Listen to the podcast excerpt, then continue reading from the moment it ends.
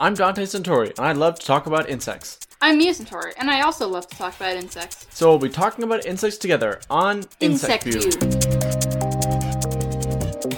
Hello, and welcome back to Insect View. So, um, kept you waiting a little bit from last time, but uh, we're back with a brand new episode, and today we're going to be talking about a bug that I think everyone knows, um, which is the woolly bear.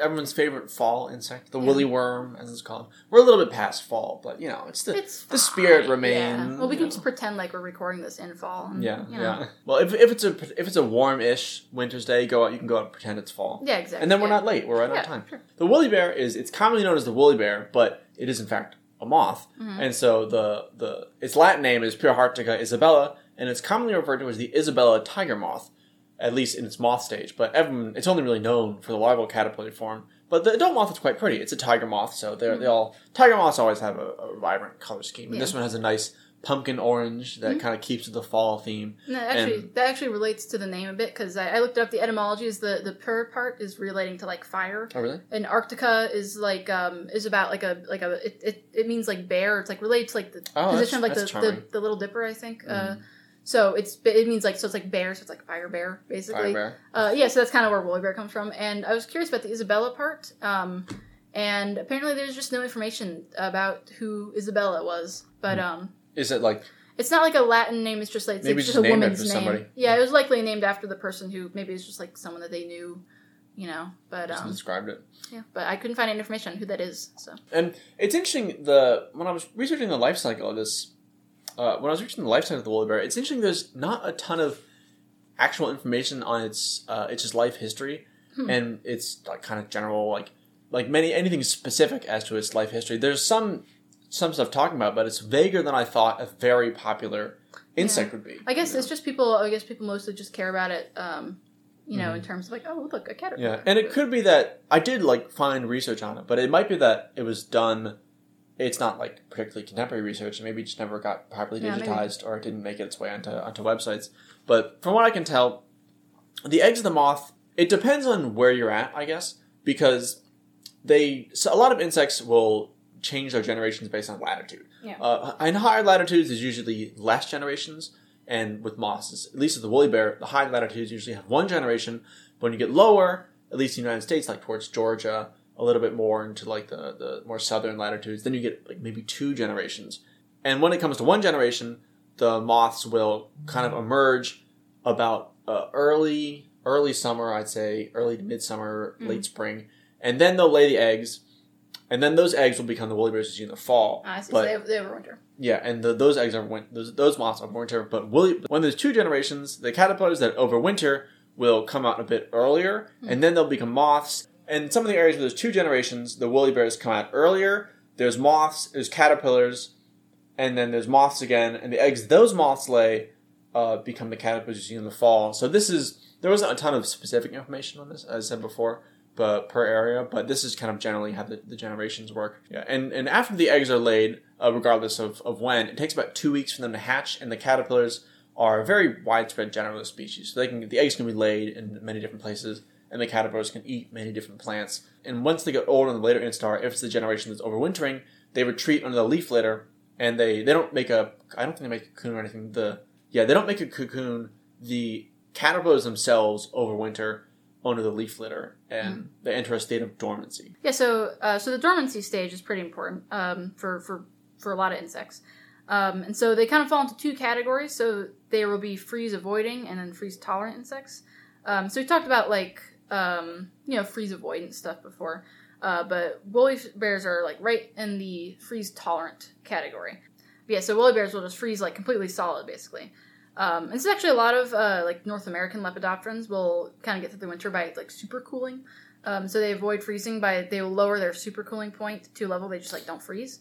Um, and so freeze tolerant insects they have to manage. So like the thing about about freezing, um, it's not like just getting cold. It's about the intracellular freezing that's like dangerous. So it will like crystallize and turn all their in- internal liquids into just like crystals, and then it will just like rip them apart, um, which obviously leads to death or at least severe injury.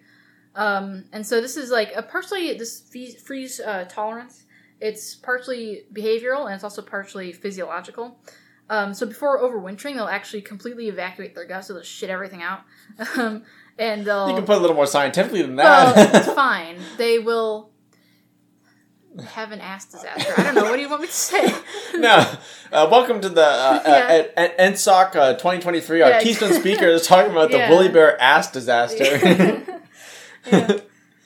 Uh, so, anyways, after they do whatever you want to call that, I guess they will also produce a lot of glycerol. So, glycerol is a uh, a cryo a cryoprotectant. Um, and so a lot of the more northern woolly bears will produce more glycerol than their southern relatives, which is actually pretty interesting because obviously it will get uh, colder. Yeah, and it's also uh, notable that um, if there's a lot of different freezing and thawing events, like it gets warm and it gets cold and it gets you know like it, it goes back and forth. This is uh this can reduce their survival obviously because um you know the preparation for the cold is not going to work when it Mhm. gets warm and they become confused. and just the stress of, Yeah. of repeating freezing and thawing, uh, it because Yeah, it it takes a toll. their- like yeah. they can do it. It's it's not without damage. Like uh, do, going through an intense like a- traumatic process like freezing uh, does damage the insect, but they're they're built to survive it. But when but you keep like doing it, yeah. you know, So that's a a, definitely an impact that you know global warming and and all these changing temperatures have had on them. Mm. And when it comes to their, I guess, the characteristic looks, this is based on the, the caterpillar's defense. And so the it gets its characteristic woolly look from defensive setae. And these don't actually have any venom in them. Some caterpillars with little spines or spikes will have venom, but these are they're just spikes to stop you from putting it in your mouth. And but you can safely handle them unless you have uh, a skin issue, because then it can cause uh, dermat. Then unless you have a skin issue, because then it can cause dermatitis. So be sure to consult your doctor before handling woolly bears. That's a good idea. Yeah, and uh, leading back to what I said about eating them, this is known to be bad in people because it actually happened once. There's a medical case study I found where an eight-year-old was brought into urgent care with a severe case of lepidopterism, uh, which is makes it sound like to turn to a butterfly. uh, sorry, uh, lepisopterism. This is the name for any reaction uh, from contact with the larvae or adult forms of Lepidoptera. Really? So it's fun they have a name for that Yeah, specifically. I like that. But yeah, she put a woolly bear in her mouth, and I thought it was a bit funny. They described her as intermittently crying, intermittently crying, but consolable. Yeah. Yeah. Well, I mean, that's it's a child, so I mean, you know, not to minimize this, but like it's kind of how kids Mm. Yeah. react to everything. it did sound like it was pretty serious though, because they, they actually had to take her into surgery. oh my god. Okay, well, I take it back. Now I sound like an asshole. Get Because- over it, kid. You know, all the, the spines of the woolly bear are- they're, they're barbed, so like when you tuck them in your hand, your skin's tough Really? enough to resist it. But when it gets into the the, the ma- soft mouth, mouth of a tissues, child. yeah, the spines come out and they get stuck in her mouth, and then it got embedded in the mucous membrane. So they had to put her put her on anesthesia and pull the little spines out, and she recovered fine. Uh, apparently, she was out of the of Probably- urgent of intensive care within a day. Probably doesn't like butterflies so much anymore. Yeah, yeah, but do not eat these Yeah. caterpillars. I don't know if anyone listening might will need that PSA. Hmm. But Yeah. And and aside from that, Guess if you have kids, keep an eye on them. Yeah. the don't let them. It's not a little treat. Yeah. But and and aside from that, they do have uh, a, a suite of secondary defensive chemicals, which is Yeah. common in Lepidoptera. But and these are usually sequestered from the the plants they eat. And I couldn't find a ton of specific information on this because they're just such such generalists. They probably get like carotenoids and terpenes from from different plants. And they kind of keep them around for good use. And uh, an interesting defense characteristic though of the adults is that they have. Uh, it seems it appears that it's common for tiger moths to have ultrasonic ears, and some of them have the ability to produce ultrasonic sounds through timbal organisms. And the ultrasonic ears, I imagine, uh, evolved for defense against bats, as a lot of moths' defense are, because Yeah. you detect the bat coming. And then it's, the just, it's just like a giant, like you know, Yeah. like very easy. For, Yeah, and the, the ultrasonic ears are used and sounds are used for mating in some species and defense against bats in others. And the the the, def- the use of the ultrasonic clicks for defense is when they they emanate the clicks. These actually startle the bats, but more importantly, it throws off their ability to range the moth, so they can't determine exactly where it is. It's It's basically like radar jamming. Mm-hmm. So they basically have a built-in radar jammer. Some of these moths, and the the the bats just whiff most of the time. They fly straight past it, or they they can't actually estimate where it is. And again, I wasn't totally able to find out if this is a tiger moth characteristic. Yeah. Uh, sorry, if, if this is a uh, uh, if this is a woolly bear moth characteristic, or but it's just it- like a general. yeah, but they they have they I believe they have the ear, and they might they might have the ability to produce the sound, but it's a fascinating behavior. Yeah, cool. And the thought is that the ability to produce ultrasound may actually have emanated first as a way to uh, advertise their unpalatability, and then later they realized, oh, we can use this for, Yeah. for mating or for That's pretty cool. reproduction or defense, and so it kind of got repurposed. So, lastly, um, probably one of the, the the things that you probably know the most about the woolly bear is the classic myth. Uh, what so you've all you- been waiting yeah. for. So, um, if you haven't heard it, basically it goes that the amount of black or brown uh, you see on the woolly bear, uh, it varies proportionally, like related to um, the severity of the coming winter. Uh, so, you know, if you find a woolly bear that has a lot of black on it and not a lot of red, then that'll be like a harsh winter. And then if you find one that has a lot of red, not a lot of black, then it's like a mild winter. So I tried to find the origin of this myth. I did not find it. It seems it's just it's like essentially it's like a, you know like an old wives' tale. It's so it's just been repeated so often. There's really not like a set Mhm. origin that can be detected.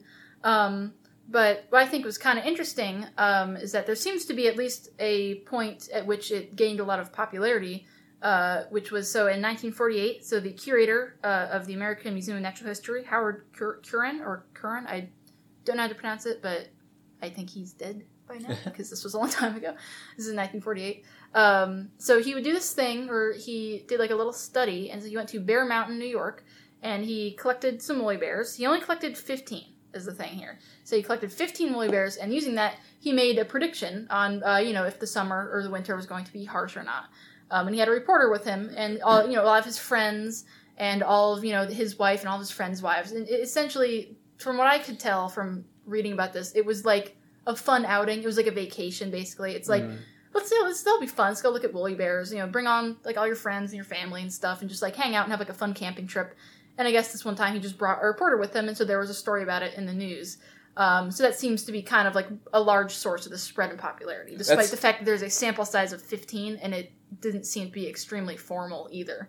So um, technically, I couldn't find any studies about it really, like since like, uh, so technically, there's nothing to disprove it. I did actually see something uh, Um, discussing that the banding of the woolly bear might have nothing to do with the coming winter, but it might be somewhat affected by the previous Yeah. winter.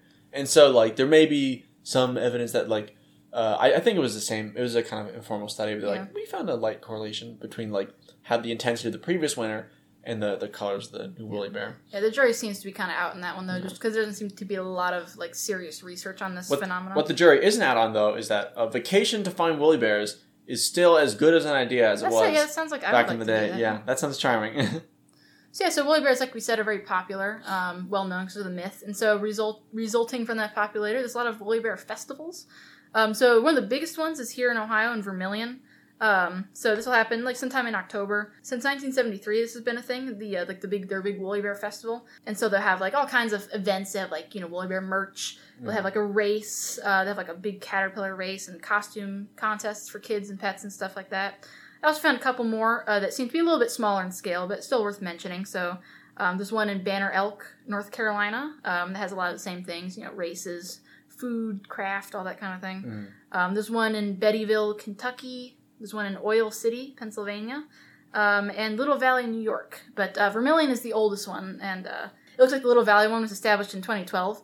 Uh, so that's, I guess, the most recent one. Um, I've never attended any the of them. Zoomer Festival. Yeah, the new one. Yeah, I've never attended a bear festival. It sounds like a lot of fun, though. I know. so, Uh, uh, Doctor Strange went. oh, really? Uh, apparently, he said the parade was very long, and they left after like an hour and a half Yeah. because it just kept going. Yeah, actually, I was gonna say yeah, the, the oldest, the oldest, big, and biggest one, the one in Vermilion. They have like a really big uh, parade.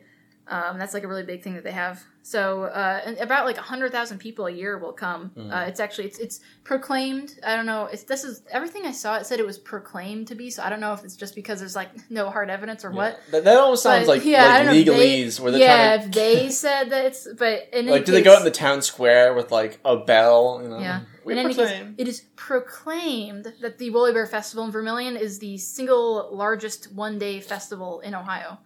Um, so I guess yeah, maybe plan a trip out. I wonder if the woolly bear races ever get fixed. You know, I, yeah, I bet they do. Yeah, like like are people like, betting on the it bear? Like, yeah, from what I see in pictures, it looks like they race them on strings, like they hang up strings. They, they like grease one so it like it falls down or something. yeah, someone in the back like Yeah. like like doing like the whole like, they're painting it a different Yeah. color. It's actually a different species of moth. Yeah. They painted it brown. yeah, exactly. like like they used to paint horses. The, the Caesar's Palace. Uh, the the odds are out for the Yeah. bear race. Yeah.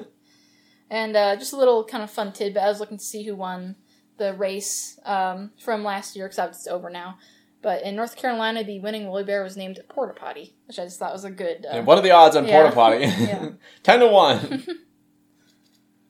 I, I lost mom. I blew it all on woolly bear Damn it, racing. yeah. God, Yeah, I think it's like this is like, why my wife left me. Yeah, it's like with horse racing, where they, like all like the horses have to have like like they can't have the same names. They have to have like individual, unique names Mm, like that, yeah. like a registry. And there's a beautiful, a beautiful, bright alternate future where instead of the Kentucky Derby with horses, it's woolly Yeah. bears, and it's a whole bunch of people, thousands of people with their little derby hats, shaking fists Yeah. full of betting slips over ten to twelve woolly bears inching Sounds, along. sounds more exciting. Honestly. Yeah, I'd be, pr- I'd be pretty thrilled by that. Oh, and Porta Potty has climbed over the railings and is leaving the track. yeah. Oh my god! It seems that the commentator has stepped on one of the contestants. That's a disqualification. yeah, immediate disqualification. Is that a, is that a parasitoid? Get that off! Yeah. The, get that out of here! Oh my! Oh my god! It's pupating on the track. We've never seen this before, ladies and gentlemen. This is a copy moth painted brown. yeah, Get this out of here. it's the biggest scandal yet. Yeah, the fix is in, ladies and gentlemen. All right. Well, thanks for tuning in to this episode of Insect View. Uh, we hope to see you next time. Make sure to follow us. I hope we've inspired you to go home and race your own woolly bears Yeah. for money uh, illegally. Yeah, yeah, definitely do not. This has to be on. It has to be underground. Yeah, it has to be a, a Yeah. seedy back alley with your little woolly bears. Thanks for listening, everybody, and make sure to check out our socials Yeah, I got Twitter, Uh, the- TikTok. It's a great source of content. and keep listening for the new Insect View content.